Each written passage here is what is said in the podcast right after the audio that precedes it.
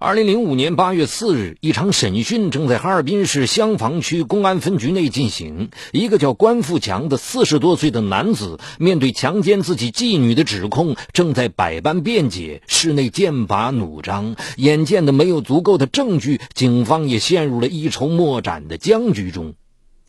然而，因为一个十八岁少年的闯入，这次平常的审讯注定要成为一次不平常的交战。这个少年闯入审讯室，指着那位中年男子，愤然地对公安人员说道：“我要作证，就是他，我的亲生父亲强奸了他十四岁的妓女，我要为妹妹讨回公道。”那个男人的脸顿时红一阵白一阵，冷汗一层层的渗了出来。这个男孩为什么要指证自己的亲生父亲？他们之间有过怎样的爱恨纠葛？敬请收听。本期的拍案故事，来自良知的指证。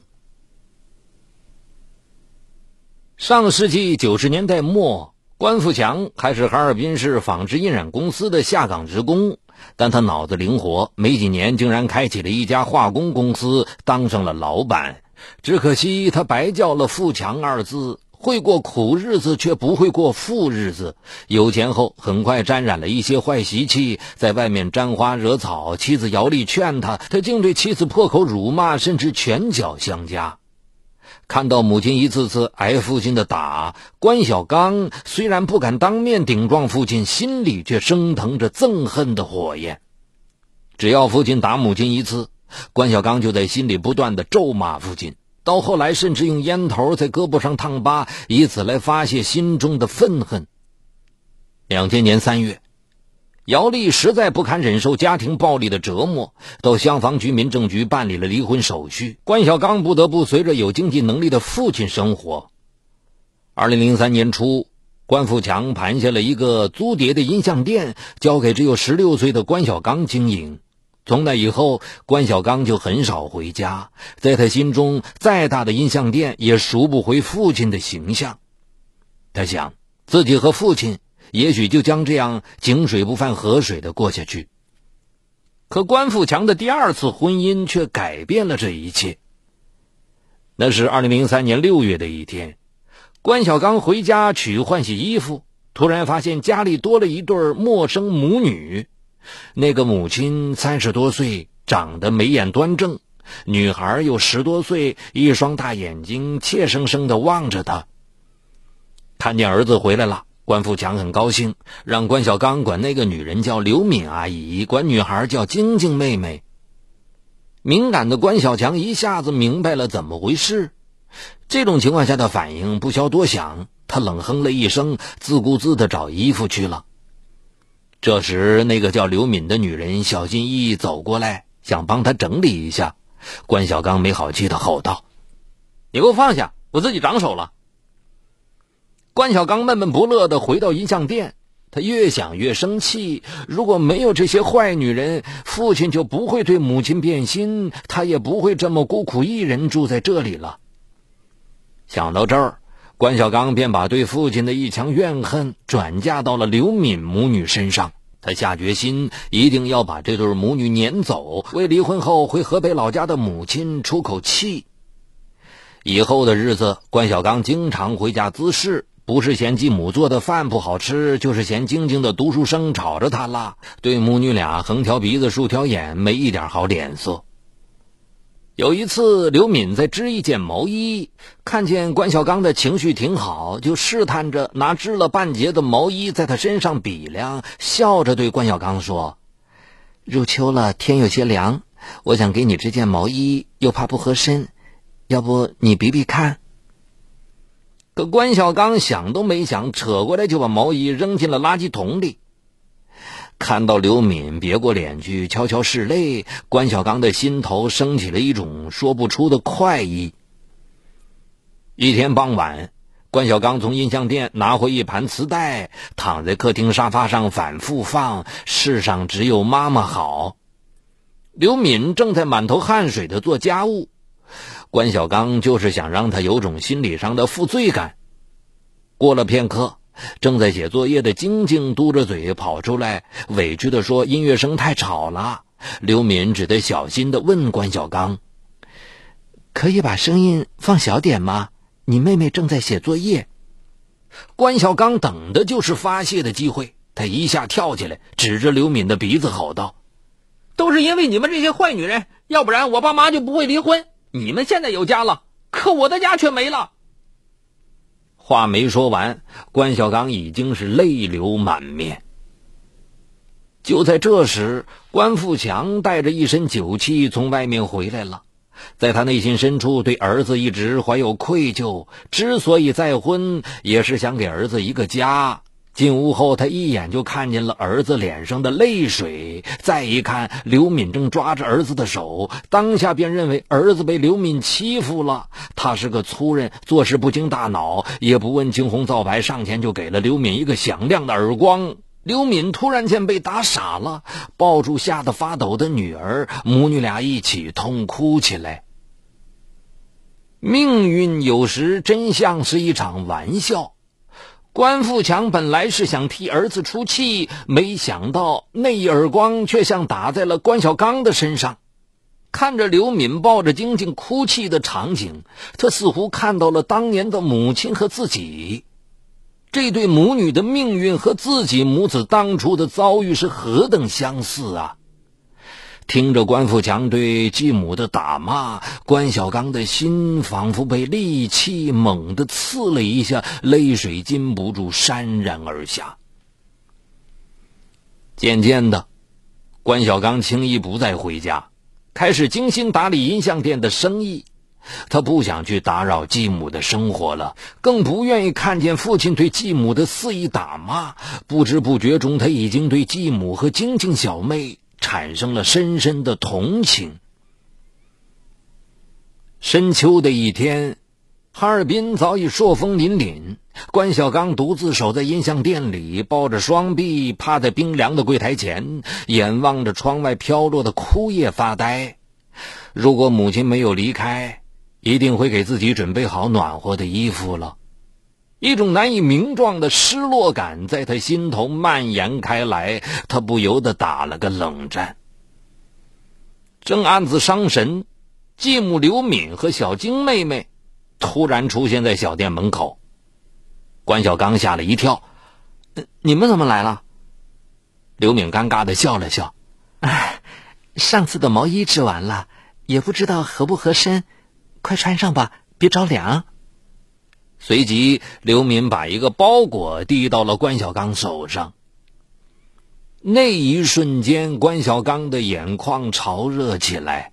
他没想到，被他扔掉的毛衣，继母还是捡起来，接着一针一针的织好了。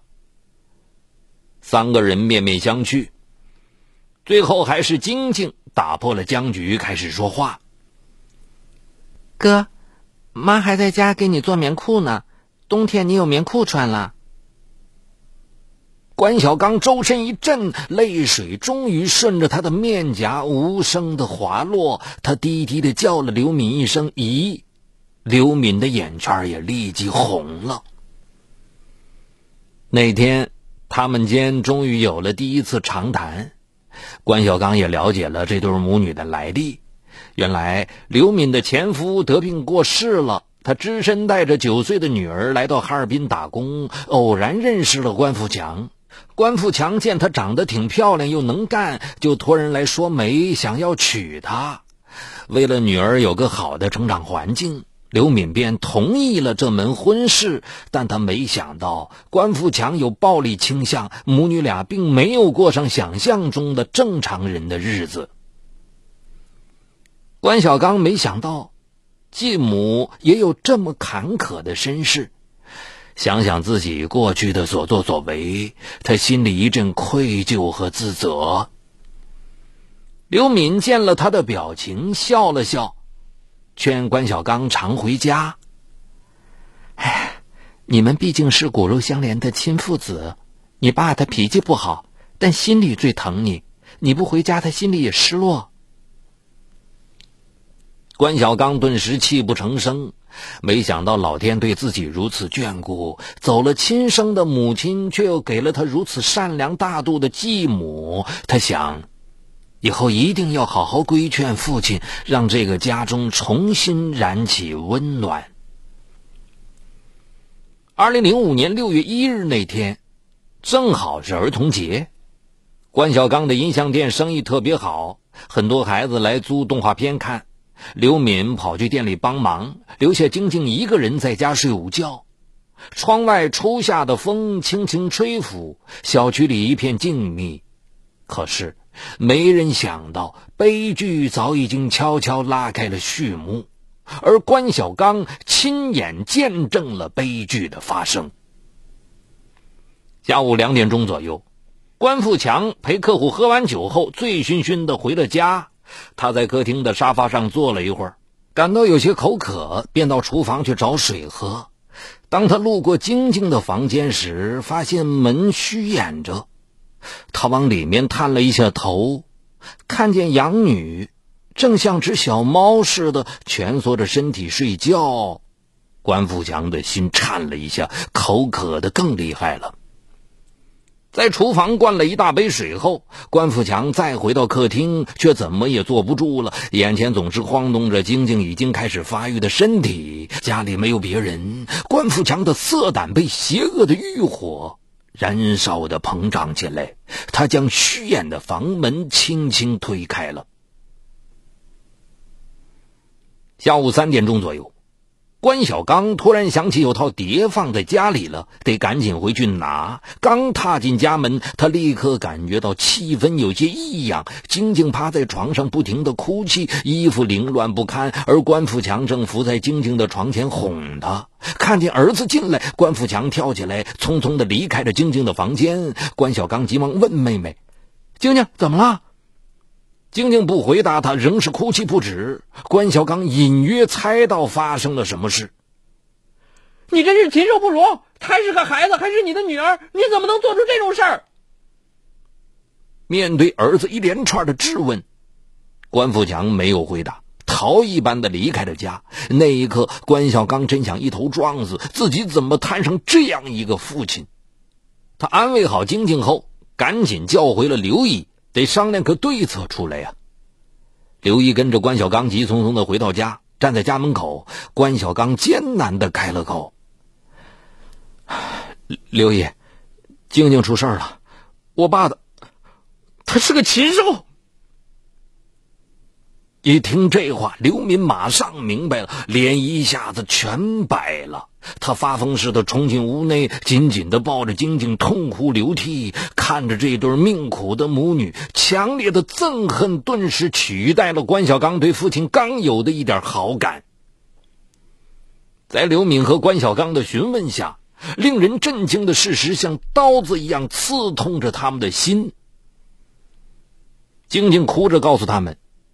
早在二零零四年四月九日的下午，关富强让刘敏出去买菜。刘敏走后，关富强便强迫与他发生了关系。事后，关富强威胁他说：“如果他将此事告诉别人，他就要对他母亲不客气。”年幼的晶晶果真吓得不敢吭声。可怜的晶晶本以为这件事情就此平息，没想到他的软弱让关富强一次又一次的对他下手，能回忆起来的就有十多次。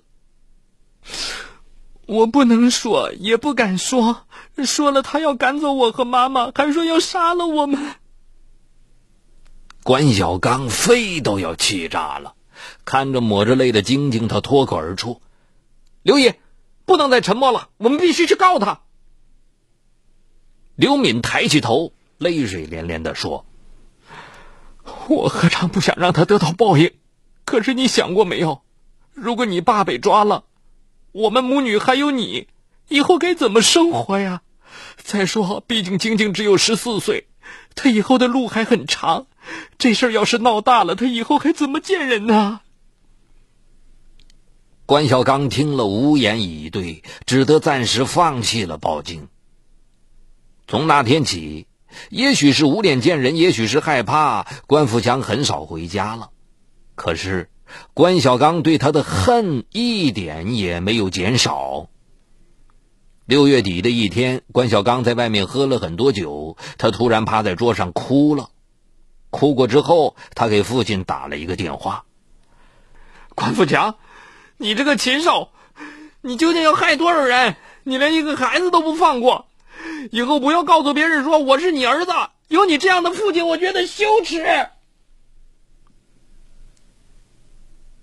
关小刚并不是个天生勇敢的少年，在审讯室里，他也有过很多挣扎和矛盾。他曾经痛苦的对警方说：“如果可以，他想把这一切全部忘掉，让这些丑陋全烂在四个人的心里。可是，老天爷一旦让悲剧开始，就再也不可能悄无声息的收场。”二零零五年八月三日早上。一直伤痛不已的刘敏突然发现晶晶起床后一个劲儿的呕吐，她心里一沉，忙带着女儿到妇幼保健医院检查，结果证实了她的担忧：晶晶怀孕了。刘晶痛极交加，当即瘫倒在地。关小刚晚上回家，得知这一切之后，再也抑制不住心中的愤怒。刘毅，你想过没有？你这样忍下去，能不能换来他的真心悔过？如果他认识不到自己的罪过，你能保证他以后不再干伤天害理的事情吗？在关小刚的再三劝说下，刘敏打消了顾虑。八月四日，关小刚陪同继母和晶晶到香坊区公安分局报了案。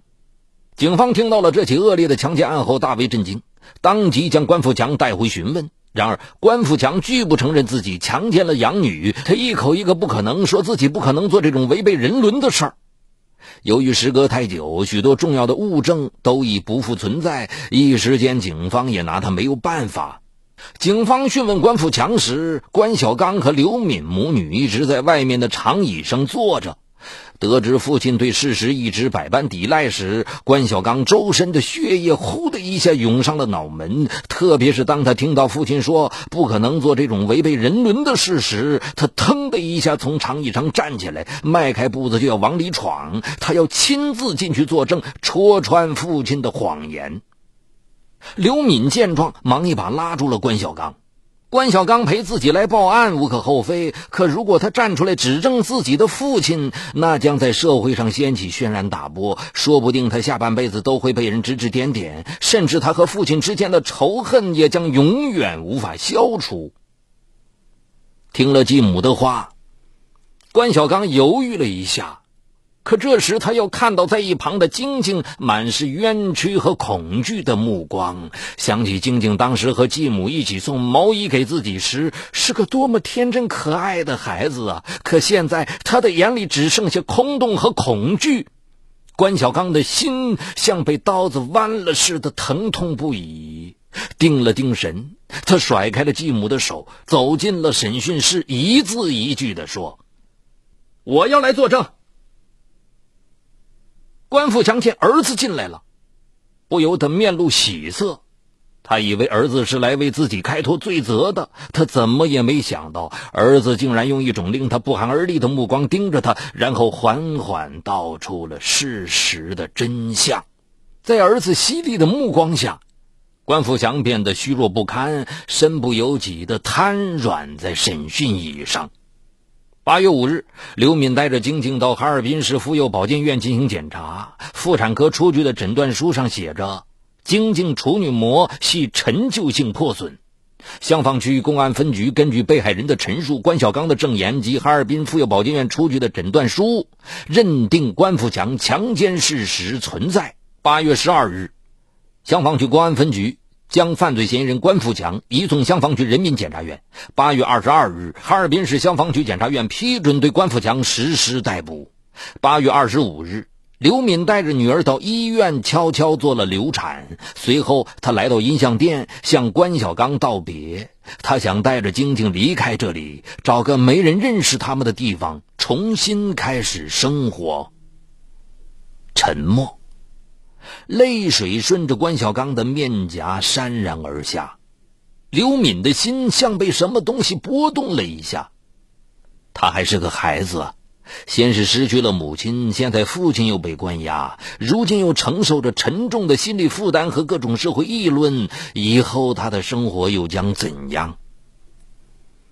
两天后，在关小刚的强烈请求下，警方破例让他到看守所看望了关富强，在接待室里。关富强终于开始了发自内心的忏悔。关小刚心里既有喜悦，又有苦涩。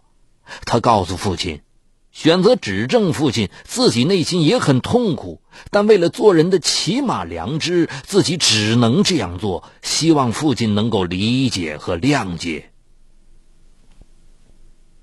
好，这一期的拍案故事就是这样。除短篇案件，也欢迎您收听我播讲的经典长篇。就在蜻蜓 FM 搜索“我的老千生涯”，我是雷鸣，下期节目再见。